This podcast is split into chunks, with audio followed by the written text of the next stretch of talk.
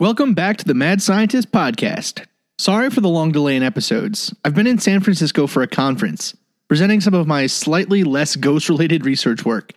And I'm basically writing this episode in snippets as I tour the area, go to technical sessions, and eat a comically large amount of Mexican and Japanese food. I wanted to have one ready before leaving, but in between getting final poster drafts ready, planning to help out at the conference itself, and making sure that the students from my lab that came with me to this thing didn't die falling off cliffs or wandering into traffic, it's been a crazy few weeks. One really cool thing that's happened this week, though, is I've been featured as a guest lecturer in the webcomic Surviving the World, published by my friend Dante Shepherd. So if you want to get a look at what this mad scientist looks like, head on over to the website and take a look. I'm working my way towards being mistaken for Bigfoot when I go hiking, so let me know how you think that's progressing. One other thing I've got to mention this episode is the results of the recent election in the United States, my home country. Now, regardless of my political views, my scientific knowledge and training makes these election results pretty chilling. Battling climate change is one of the primary areas of interest for me and top applications for my work. And the stuff I work on in my real job focuses on capturing and converting carbon dioxide, as well as green energy and nanomaterials for energy systems in general. The election of Mr. Trump hurts these goals without question. He's a climate change denier and a foe of science generally, not to mention his even more shockingly insane running mate, believing in most of the wacky shit that the majority of the world left behind after the Renaissance. Being religious is a personal choice and conviction, one that scientifically and philosophically I don't believe that we can touch ultimately. But Mike Pence's continued refusal to keep the world of religion separate from the world of political affairs and scientific progress is a really hard thing for me to accept. I'd be lying if I didn't say that this election feels a little bit like a slap in the face of my career and love of science generally. A rebuke of the intellectualism that has created and continues to create a huge amount of jobs and status for the United States. Whereas we used to strive to become scientists and astronauts, telling our children that to go to school and learn was something that would make their lives better? I fear that this country has begun to polarize and politicize learning and scientific thinking. I know I'm not the only scientist who has relatives that believe their work is a naive millennial fantasy, or that the specialized training I've received to become more knowledgeable in the fields that the general public may not even know exist has actually turned me into a secret Bolshevik, hiding my communistic tendencies behind a veil of environmental and social concerns. Striving for knowledge and creating things was once considered a patriotic duty. And yet, in today's world, the institutions that create the materials and technology that make the United States a center for advancement in the world are looked upon with distrust. Those intellectuals with their noses in the air, looking down from their ivory towers on the real America, whose jobs are going overseas and whose kids are joining the military and dying to protect countries that they'd never even go to otherwise, but science and the heartland are connected, with the advances made in the lab helping to make farming more efficient, or lessening our reliance on foreign oil so gas prices can stabilize, or keeping you out of the coal mines that poisoned your land and gave cancer to your grandparents, or creating new materials that protect your kids when they go overseas to fight for all of us. The United States needs science and scientists, and I implore my listeners to not forget just how much of this country's prosperity and ingenuity has come from the same places that we are now being told to disdain and fear. Frankly, the jobs that people are worried about having left this country have left here for good. Technological advancements have many after effects, and some of these include automation and improvements in efficiency that make having a factory producing 100 units a day using human labor no longer an option. But scientific advancement has before and will continue to create jobs. I have faith that our country will continue to rebound from the economic downturn, but I hope that our fear of job losses in places primarily taken over by robotics and automation will not end up stifling progress that could create work for people still hurting from the Great Recession. Finally, and this is the last serious word I'll have on this election, is the issue of immigration. Besides the people coming here to make better lives for their families, or to escape persecution in their home countries, there are a huge amount of immigrants here making important contributions to fields such as medicine, energy, infrastructure, aerospace, transportation, and many others. During my PhD, I have met uncountable numbers of phenomenal, hardworking, kind, and intelligent people who have come to the US to learn and live as master's or doctoral students. To think that some of them are now afraid to be sent back to their home countries before their studies can conclude, or that the already difficult task of staying in the US after graduation may actually become more difficult because of an election, is heartbreaking. We should be embracing these students who come here to learn, letting them stay in this country to use their talents and knowledge to improve all of our lives if they want to stay. To allow it to continue to be so difficult for them to work in the US, and to think that it may actually get harder is ridiculous and to be absolutely blunt about it, insanely stupid. If you're smart enough to get a PhD or master's in the United States, you should be a desired asset to this country. All right, end political rant, begin paranormal science wacky stuff rant. One hilariously misunderstood part of science in the popular mind is quantum mechanics. People love to talk about it, philosophize on it, and come up with ways that it lets them skirt around all sorts of hard scientific truths that seem to make some of our more creative paranormal claims fall on their heads. But quantum physics really isn't all that complicated, at least if you take all the scary math out of the way. Conceptually, quantum is something that pretty much everyone can understand. At least I tend to think so. And it's something that sort of works very well with analogy, as opposed to some other less popularly talked about but more difficult to explain fields of physics and chemistry, such as thermodynamics. I mean, everyone knows what an electron is, but if you can find more than one person in a room of scientists who is really confident that they understand how fugacity works, then I'd bet you'd wandered into a Nobel Prize winner's luncheon or something. And even then, I bet a few of them are faking it. Quantum mechanics has been used to explain all kinds of weird things from teleportation to multiple but distinct universes to ghosts and angels and heaven and hell. And of course, the question of aliens and time travel. The breadth of paranormal stuff that has been explained using what began as a way to understand why experiments with light beams weren't working out the way we thought has really only increased with time. But is quantum mechanics a good fit for any of these paranormal claims? Or is it just the next in an unending line of novel scientific fields used to justify our magical ways of thinking. Do ghosts made out of quantum mechanical stuff hold any more water than ghosts made out of spiritual stuff? What the heck is quantum mechanics, anyways? All of this and more in this week's super special mega episode. Welcome to the Mad Scientist Podcast. Tonight's episode. If understanding quantum mechanics makes you a wizard, then consider me David Blaine.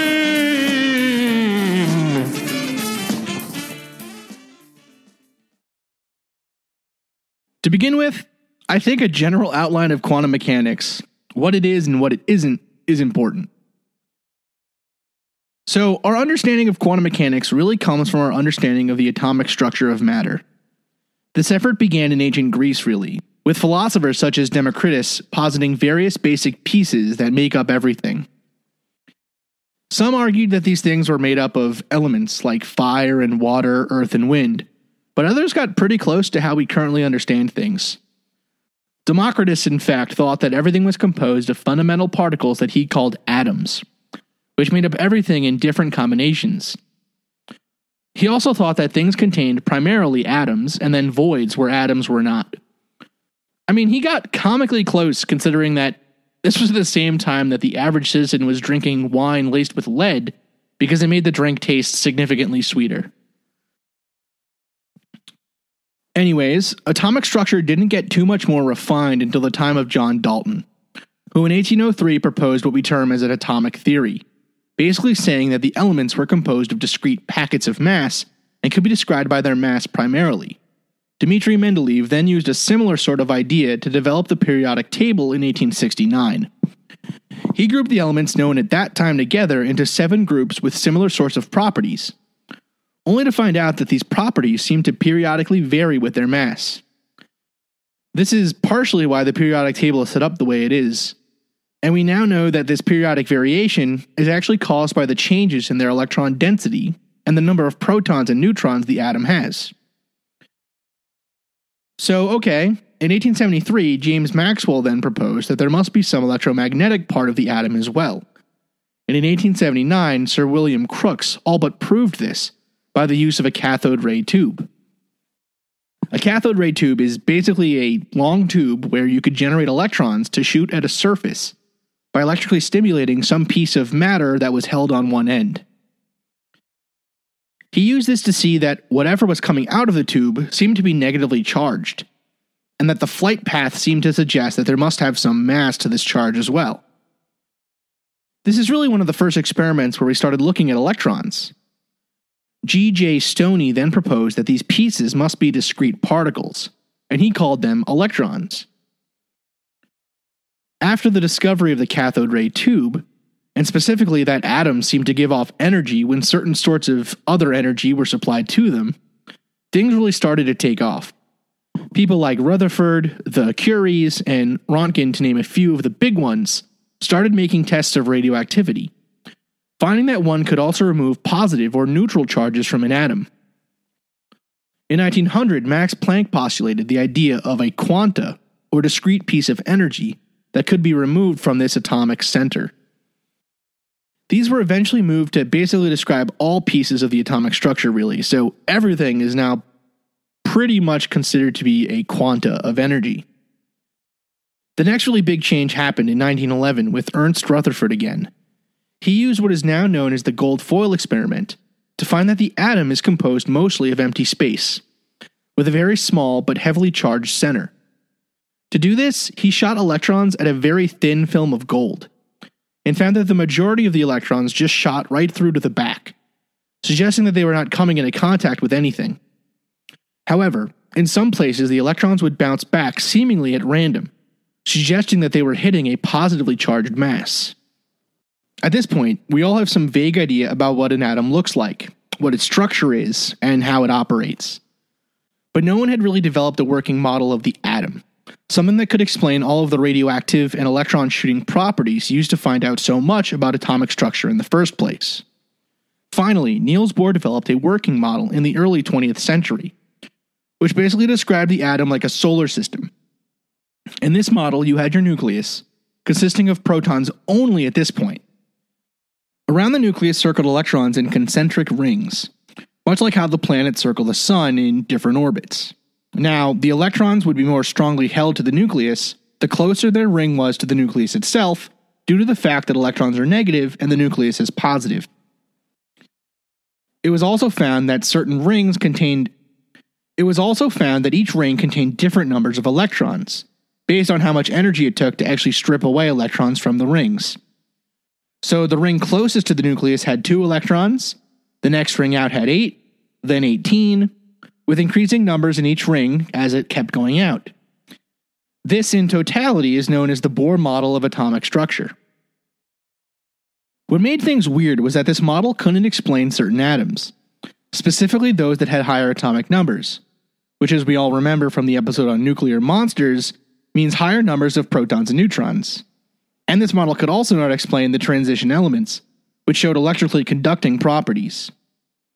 So when something is a transition element, it has electrons that are actually lower in energy than those in the highest subshell, than in the Bohr model would be the farthest away. In other words, when studying how electrons are removed from a transition element, one may find that more electrons are easily removed than should be possible from just the highest concentric orbital. Another problem was that Bohr's model applied the same physics that we applied to planets circling a star as to electrons circling the nucleus. So, for example, when a planet circles a star, it is being accelerated and deaccelerated by the gravity of the star, with momentum being converted into potential energy and vice versa as it orbits. Thankfully for us, the planets are in a special sort of orbit, or they aren't being pulled any closer. But electrons aren't just losing momentum around a nucleus, they're also losing energy waves in the form of radio emissions. So, according to Bohr's model of these electrons, as they spin around the nucleus and lose radio waves, a mathematical model of their orbiting the nucleus and the loss of energy via radio wave emission suggests that they would have to eventually collapse into the nucleus itself. There just isn't enough energy to let them keep going in the same way that a planet in equilibrium with a star can. But electrons don't fall into the nucleus at all. So, this was a pretty big problem for Bohr. Really, the primary nail in the coffin for Bohr's model were the various experiments also going on in physics laboratories at the time. Bohr developed his model around 1915 to 1922, and in the ensuing 10 years, we learned a huge amount about the atom and its pieces that basically made his model completely obsolete. First off, de Broglie discovered that electrons actually seem to exist as both waves and particles simultaneously. And even weirder, they seem to change from one to the other depending on what sort of experiment you're running. The most famous example of this sort of result is what is known as the double slit experiment. So, we're going to do something that Einstein used to call a thought experiment, which, by the way, Einstein was working during this time too. In fact, one of the coolest, like, battles of the scientific geniuses, heavy metal music constantly in the background, rivalries, was between Einstein and Bohr. Although, really, it was more of a friendly bromance where two competing geniuses had differing opinions on atomic models. You know, that classic brain meets brain love story that we've all had in our lives so far. Einstein, in fact, said in a letter to Bohr, quote, Not often in life has a human being caused me such joy by his mere presence as you did. End quote. Einstein loves Bohr. All right, so double slit experiment. Basically, imagine you have an electron gun set up so that it will shoot at random directions forward over a certain angle. So the field of possible shooting locations goes a little bit to the left and a little bit to the right of the center position. And with each shot, it will go in a straight line path in one of those directions. Up to this point, we knew that electrons went in straight paths because we could shoot them through the use of cathode ray tubes at photoluminescent pieces of film basically a black surface that will turn white once it's hit by an electron, much like current photograph films. So we set up our experiment where we have our electron gun on one side, and it's shooting towards a photoluminescent film on the other side of the room. When we shoot the gun at the film, we see dots of light where electrons have hit the film, and given enough time, all of these little dots will merge together to form basically a bright horizontal line on the film surface. This line represents all the places where electrons can hit the film. Now imagine that we put a piece of solid film that electrons can't pass through in front of the gun. We would imagine that we won't see any dots on the other side of the film, right? Alright, so now let's say we put two thin slits in the piece of film, so that electrons can pass through them when the gun is turned on. What should we expect to see on the other side of the film?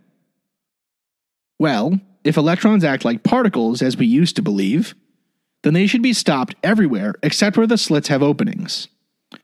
So on the other side of the film, we would expect to see two bright spots behind where the slits are, and no spots anywhere else.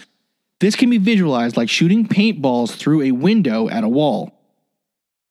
And so we expect that the big paint splotch will be visible only in the area of the wall behind the window. But if we turn on our electron gun and leave the room, what we find is not what we expect. Instead of finding two areas of bright film behind the slits, we find that there appear to be bright spots going across the film at regular intervals, even in areas where the slits are not present. So, to use the paintball analogy, we find that the walls we're shooting towards doesn't have paint only in the place where the window is in front of it, but instead seems to have paint in zones, like every foot apart across the entire wall surface. It turns out that the electrons are acting like a particle when they are shot directly at the luminescent film, but are appearing to act like a wave when the screen with the slits is placed in front of the gun. Why do we say that they're acting like a wave? Well, the main reason is that on the film they appear to behave periodically, showing spots where electrons have hit a certain distance or wavelength apart from other electron dense spots. So visualize a wave in your mind. It goes up and down periodically, and every top and every bottom of the wave is some distance apart from another top or another bottom. And this distance is what we call the wavelength. Now imagine that the wave was coming towards some surface, so that the wave going up and down is going up or down from the surface itself. In other words, the wave is perpendicular to the surface. So as the wave travels along the surface, it goes up to its highest point, then down through the surface towards its lowest point, then back up and over and over again. If the wave was of the type where it would make some mark on the surface, where would we see the marks? Well, only at all of those points where the wave hits the surface, which are going to be a wavelength apart from each other. This gives us the exact sort of image that our two slit experiment resulted in. There are periodic spots of bright film where the wave hits, and dark film where the wave is either above or below the surface. But this is insanely weird, right? If we use our paintball analogy, it's like the paintball acts as a solid spherical particle when they aren't going through the slits.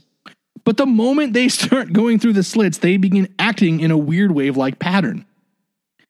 Even stranger, this suggests that the electron or paintball in our analogy doesn't seem to have a fixed position at any given time. Think about it. As soon as it goes through the slit, it no longer follows the trajectory that we would imagine it should. Instead, it takes on this wave pattern and can appear at any of the positions in our wave at any given time. The waves we're talking about aren't like, okay, the electron is going up and down and the wave's going up and down. What we mean is that the electron itself is the entire wave, taking on that pattern as it propagates through space. As you can imagine, this was a pretty mind blowing result. Especially the fact that it appeared that these particles were behaving differently if they were constrained in some way. So, in our two slit experiment, the electrons behaved as we thought they should if we didn't try to limit the possible place where they could go through the film. But once we added the shield with the slits in it, the particles began to act like waves once they passed through. This was really intriguing, and so one scientist, Werner Heisenberg, sought to try and figure out what the heck was going on here. And it wasn't just Heisenberg, of course. There were loads of scientists working on this, but Heisenberg came up with the catchy uncertainty principle, so he's one of the best remembered ones. First off, we come up to something called the observer effect. In any experiment, it's impossible to observe a phenomena without changing it in some way. And this gets more and more important the smaller and smaller the things we're trying to figure out gets. This is because to measure something, we necessarily must perturb it in some way. The classical example is that of measuring the air in your tire. To measure the air pressure directly, such as with a pressure gauge, you necessarily need to remove some air from the tire to hit the gauge.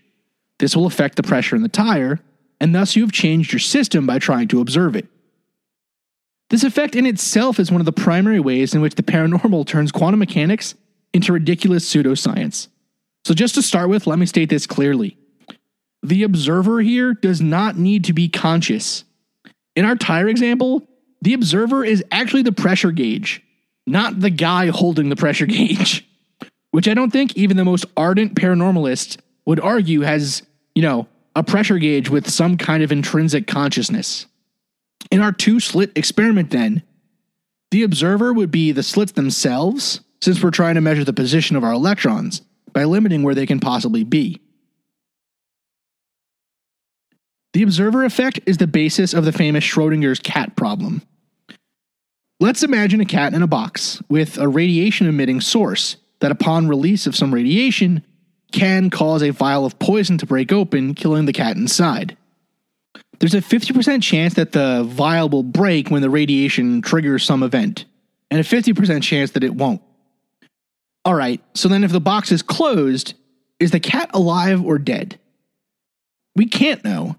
And so must state that the cat is basically in a weird position where it is, for all intents and purposes, both alive and dead. Once we open the box, we are disturbing this system.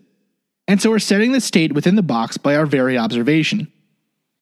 It's a weird experiment, and not one that I would suggest you try at home. Greetings from Evergreen Podcasts. We're rolling out a listener survey and we want to hear from you. The information in the survey will help us gather statistics and in turn make our shows more appealing to advertisers. I know most people don't like ads, but this is one of the only ways our shows make money and help keep their lights on. We promise it will only take a few minutes, but the impact on our podcasts will be tremendous. As a token of our appreciation, we'll randomly select one lucky participant each month to win an exclusive merchandise package from Evergreen Podcasts. Head to evergreenpodcast.com slash listener survey to help a show and possibly get some free stuff for doing so. We can't thank you enough for the support. Now back to the show. Anyways, besides the observer effect, we also come to the problem that in order to measure certain quantum properties, we necessarily alter other properties. For example, in order to find out the position of an electron at any given time, we need to either hit it with some other particle, such as a photon or something, or we need to limit where it can actually go. But by doing this, we introduce uncertainty to some other coupled variable. For example, position and momentum are inherently linked in this way at the quantum scale. To try to understand this better, we can look at the mathematics of the thing, because they are mathematically linked together in the wave functions that describe quantum particles.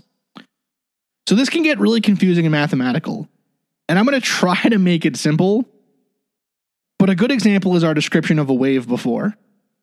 When something mathematically is described by a wave function, it means that it can have an infinite number of possible solutions, which are linked together through some mathematical relation that is basically like the wavelength.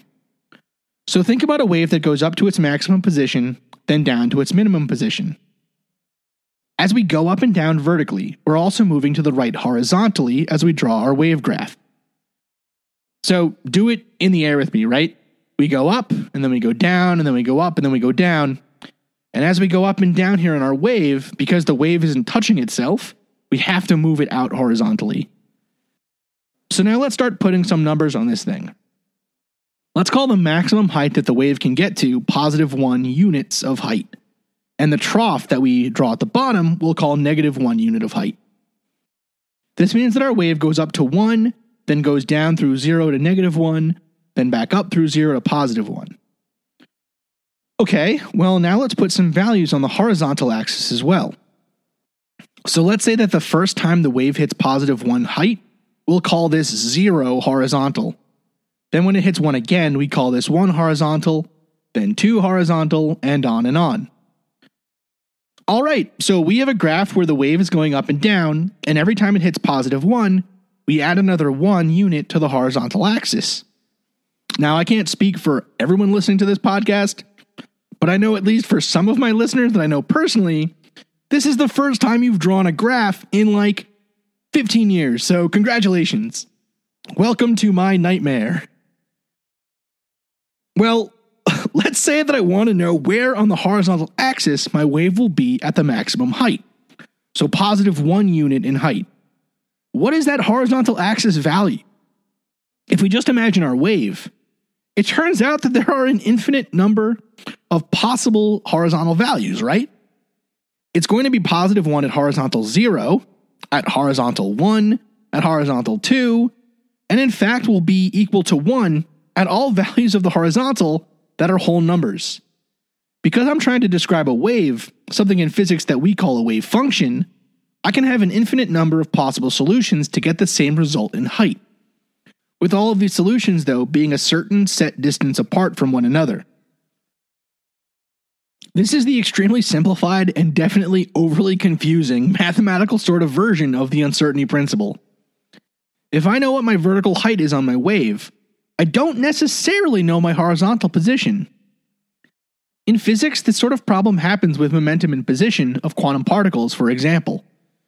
So if I measure the position of an electron or photon, I won't be able to definitively know the momentum of that particle, because the momentum and position are related by a wave function just like the height and horizontal distances of our simple version above.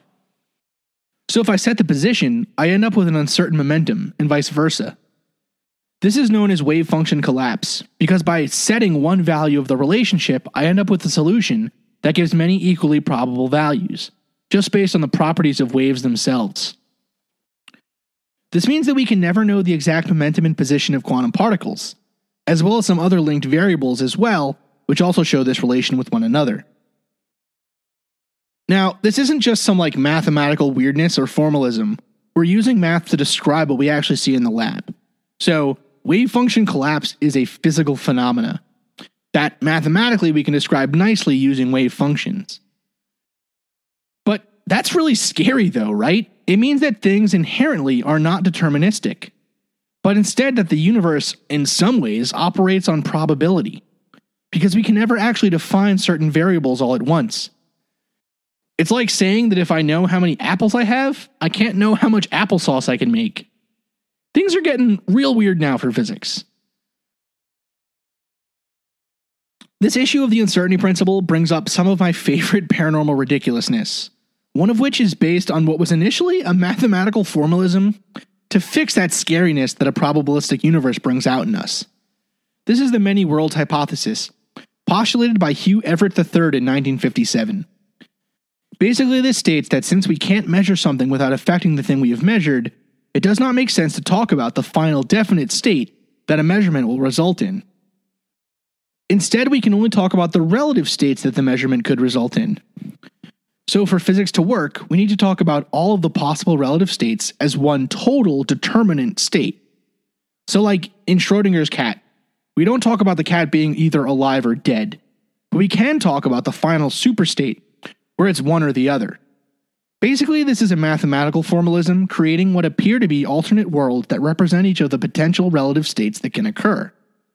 So the cat is alive in one and dead in another, and they branch from one another at the point of observation. But this doesn't mean that we're making alternate universes or something.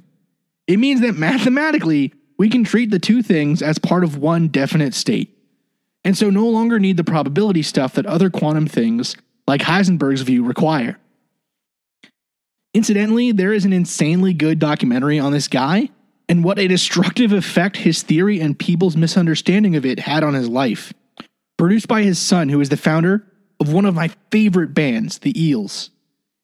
It's called Parallel World, Parallel Lives, and I strongly, strongly, strongly suggest it to any science history nerd or lover of really great music. So, alright, back to atomic structure. To try and fix the model that Bohr came up with, and to include all the craziness we just talked about, Erwin Schrödinger came up with his model of the atom, a variation of Bohr's that placed electrons into clouds of most likely position, utilizing his work on describing electrons in probabilistic wave function positions. So instead of an electron moving in a very clear causal path around a nucleus like a planet orbits a sun, electrons were instead visualized as being present in what are now called orbitals. These orbitals are basically zones of highest probability, where the electron is to be found about 99% of the time that you look, where the electron has some unknown momentum as well. This is pretty much how we view electron clouds today and the atomic model. Schrödinger came up with his model in the late 1920s to the late 1930s. Okay, so that was a not so brief primer on quantum mechanics and the history of quantum. As we understand things now, all things that are at the quantum scale, so about the size of electrons, behave as wave particles. They appear to change depending on how they're measured, because certain properties that they take on cannot be known simultaneously, such as momentum and position. And most importantly, this uncertainty means that physics at the very small scale is not determinate in the same way that physics at the macro scale or the observable scale of things are. You cannot tell with 100% certainty where an electron is or how fast it's going to go at the same time. But you can do that with something like a car or a baseball. This is what is meant when we say that classical physics breaks down at the quantum scale. But notice that things behave just as we expect them to if we get just a bit bigger than quantum particles. An electron is about 1 one thousandth the radius of a proton, which is about 0.84 times 10 raised to the negative 15th meters wide. Just for your own visualization here, a human hair is about 17 times 10 raised to the negative 5th meters. So protons and neutrons act basically like solid balls of mass, just like a baseball but much smaller. This means that it doesn't take a whole lot of extra size to get out of the quantum world and so attempts to normalize quantum properties to real world problems or issues are not usually very well founded. So, what are the sorts of paranormal things that quantum mechanics gets applied to? Probably one of the most common is that the weirdness we see in quantum mechanics can somehow be used to explain free will or consciousness. The argument goes something like this Since the major attack on free will is that the particles that seem to make up the underlying parts of the universe are deterministic, so they don't show any ability to make free choice decisions, then it doesn't make sense that bigger objects such as animals or humans would have that ability. This is a form of the argument that items must have the same properties as their parts, something that we've talked about in other episodes. But we know that that isn't really the case, right? There are intrinsic properties to things that seem to emerge when things are put into combination that are not present or intrinsically part of the underlying pieces. Are the atoms that make up a strawberry red? Do the subatomic particles in a cheeseburger taste better than the particles that make up a plastic bottle? Do the particles of the brain need to have free will or a soul for our minds to exist? I think the problem with this sort of argument generally is that it requires that the pieces have the same properties as the whole, something that is woefully insufficient when explaining the world. Things do seem to have really very real emergent properties, and so to try and explain them away at the subatomic scale is misguided in my opinion. Some philosophers would argue that the solution to this is a sort of supervenience, a system where the sum of the parts makes something that contains properties that are not present in the individual pieces. This is the kind of argument I just made above, more or less. But for free will, people like to throw in quantum physics as a kind of like non supervenient, scientific ish explanation of free will. So, because particles seem to not necessarily be fully determinate, for instance, their position and momentum are not determinate, but they are probabilistic, this leaves some wiggle room for their combinations to also be non determinate.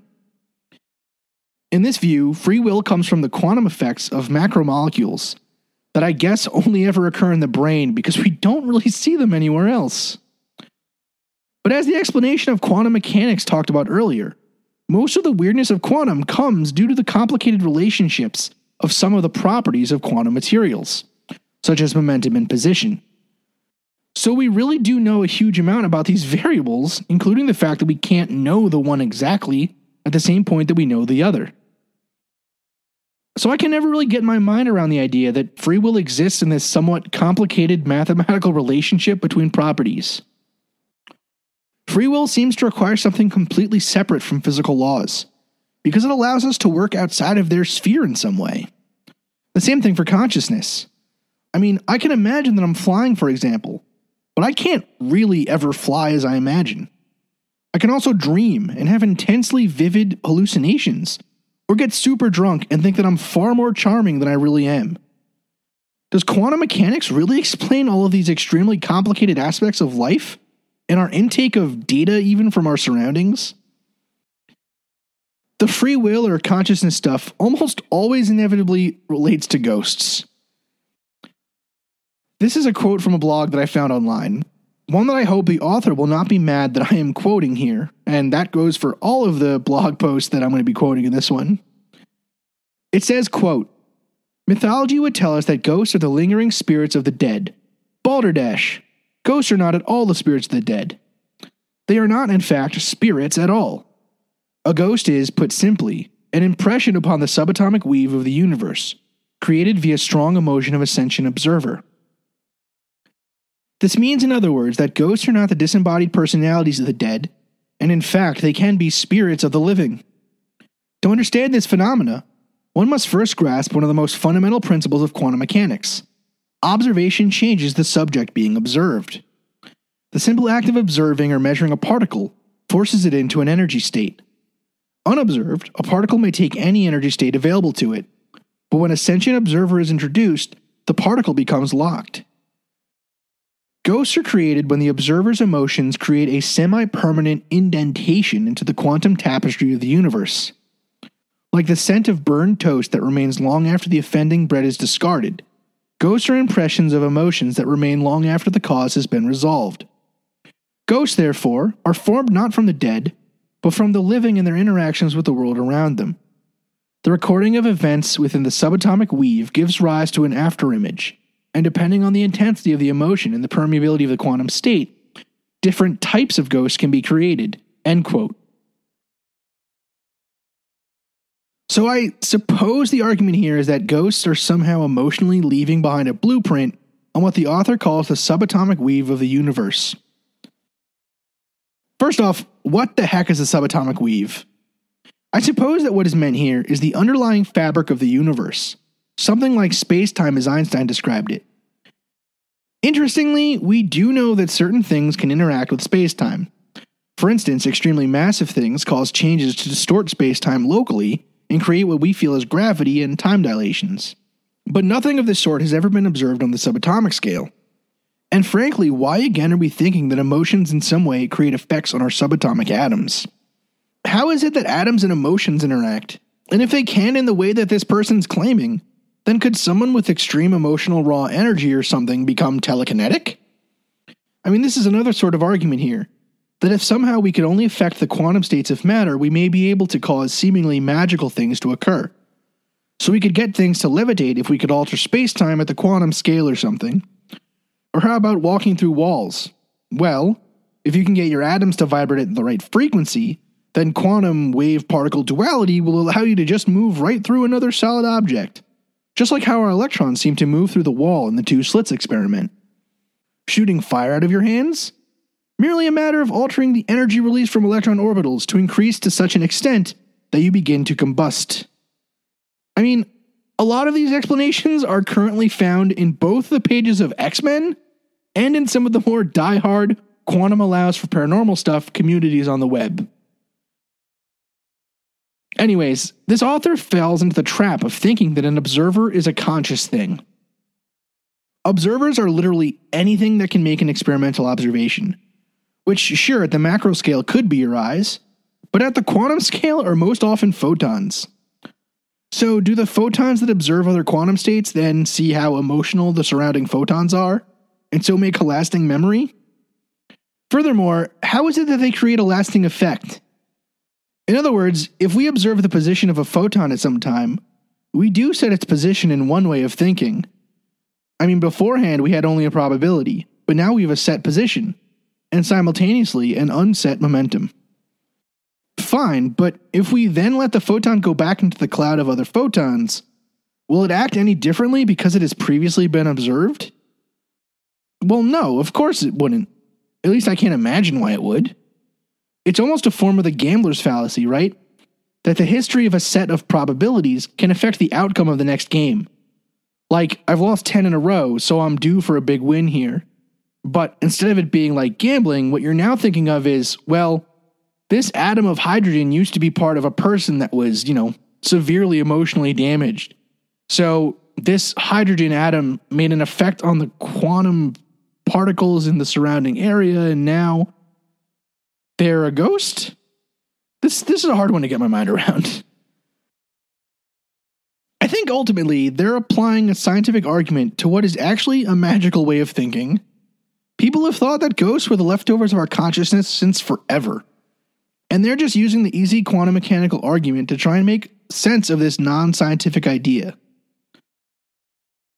Another version of this argument is that ghosts are simply beings that exist in another plane of reality, one that is accessible because of the ability of quantum mechanical objects to seemingly move into and out of reality.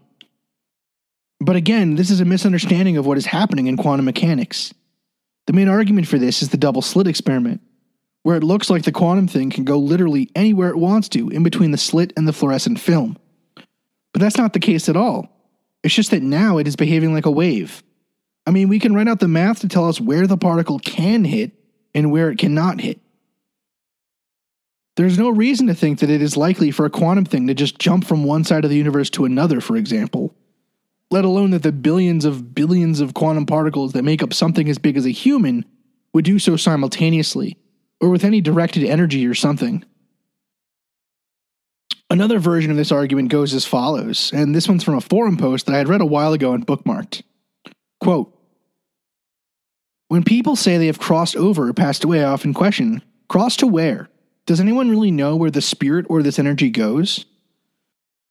Most religions differ on this subject, but many agree that an energy of some sort moves on. What is this energy and how does it interact with our world or the next? I propose a radical but possible theory that deals with quantum physics and an infinite interdimensional multi universe. I have heard and analyzed enough EVPs and other evidence over time to suggest that this is a possibility. For example, EVPs from investigations where pictures are being taken of disembodied voices that were recorded saying things such as, I see flashes or who's there. There was a case several years back when a business owner here in Ohio had several employees seeing an apparition of an Indian chief.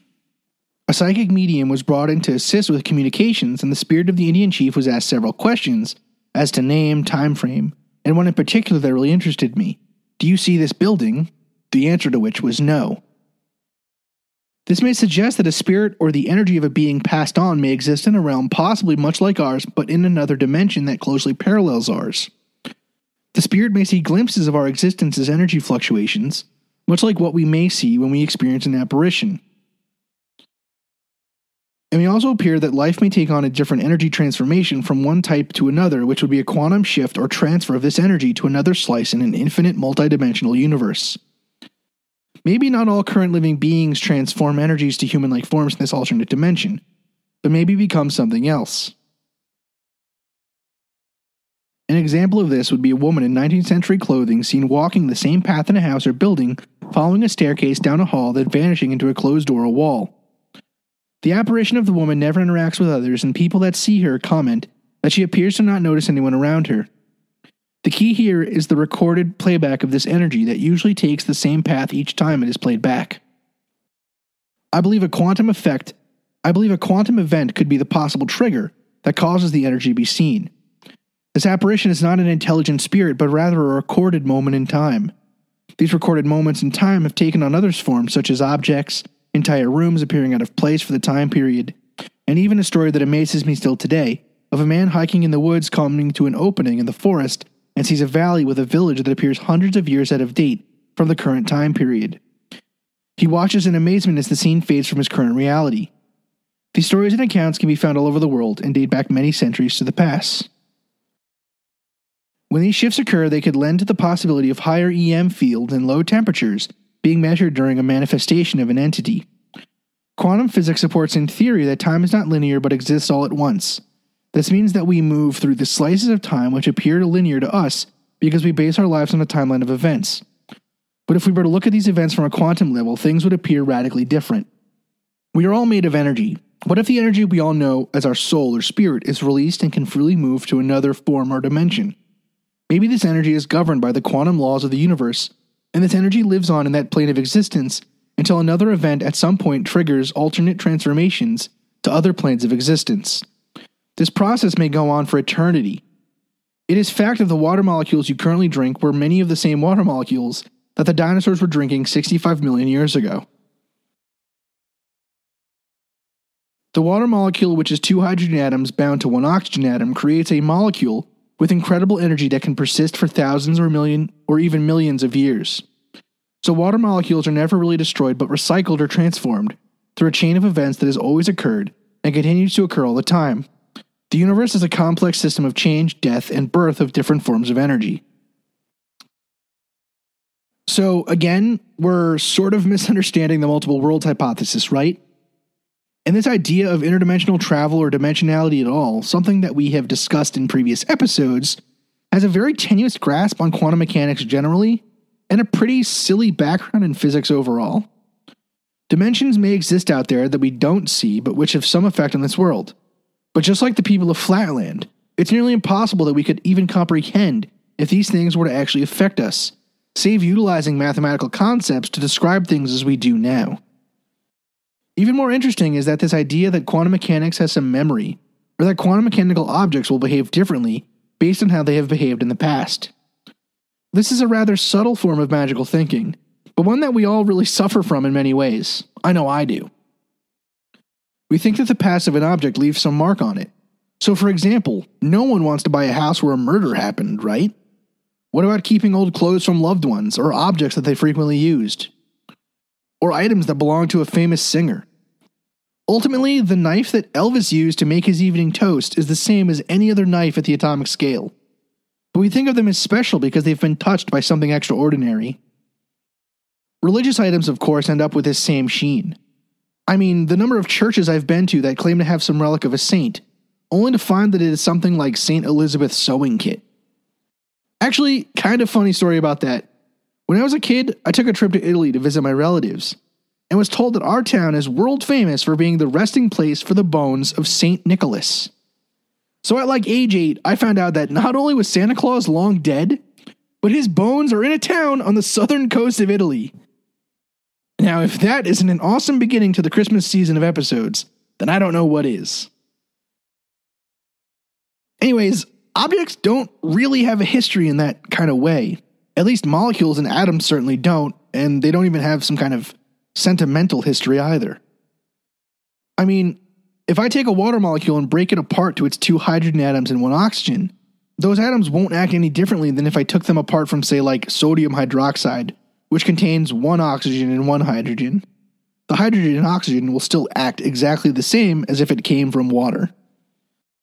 Physical matter doesn't behave differently because of what it may have been doing previously. I think the confusion here really comes from the multiply worlds hypothesis, again, as stated earlier. Basically, it appears that measuring something at some point creates multiple different timelines, and so shouldn't quantum objects be affected by which timeline of observation they are a part of? I mean, it's an interesting argument, but one that I think, if we take it to the macro scale, no longer holds any water, as is the case with most quantum mechanical explanations of macro sized observations. And don't even get me started on the argument about time being circular or linear or whatever. Time is an episode all on its own, but basically, quantum mechanics doesn't really have anything to do with time besides, I guess, the fact that time is a variable in most of their mathematical forms. So, can quantum mechanics explain ghosts? Even if they are just impressions on our time left over by the very sad or very angry quantum particles of the past? I don't really think so. I find the argument that ghosts are some sort of soul much more compelling personally, and really much more logical. I mean, ghosts aren't supposed to be physical things. Souls aren't supposed to be bound to our brains. There seems to be something lacking in all these arguments. And that having a soul or ghosts that is merely some effect of quantum mechanics takes away a lot of the really interesting properties one would hope or expect a ghost or soul to have. If we have free will or consciousness or a soul, shouldn't that be more significant than just being probabilistic wiggle room for us to take like one choice versus another? And it really doesn't get rid of the major problem when trying to bring the physical body and the spiritual soul together in the first place. I mean, the issue is that the body doesn't seem to have the properties that the soul has. There is no explanation in modern science for how the particles that ultimately make up the brain can cause something like a consciousness or a soul to exist.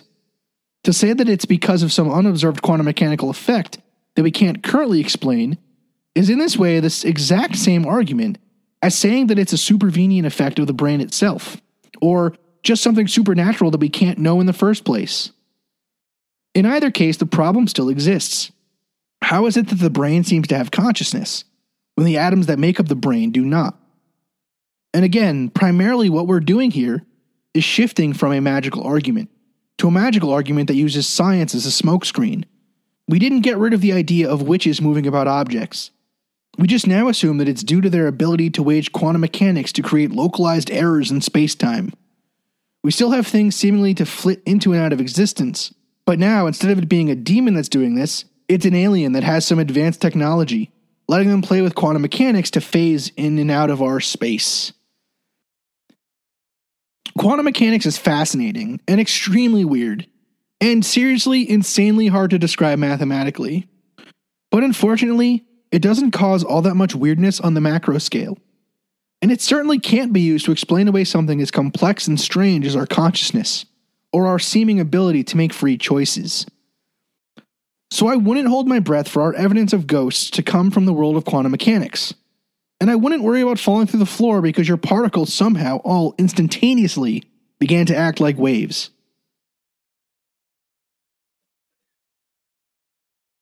That's it for this month's episode.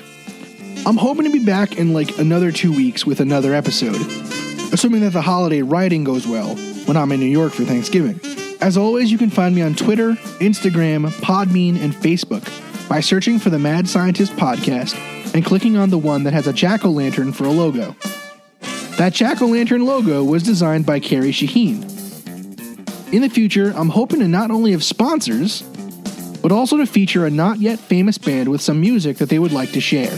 My start in performing for an audience, I guess, was as a part of a ska band in Staten Island, New York, and I would absolutely love to help get the word out about you or your friends' music if you have any. And that's to say, if your friends have any music, not if you have any friends. Please send me a message if you would like your music featured. Thanks again for listening.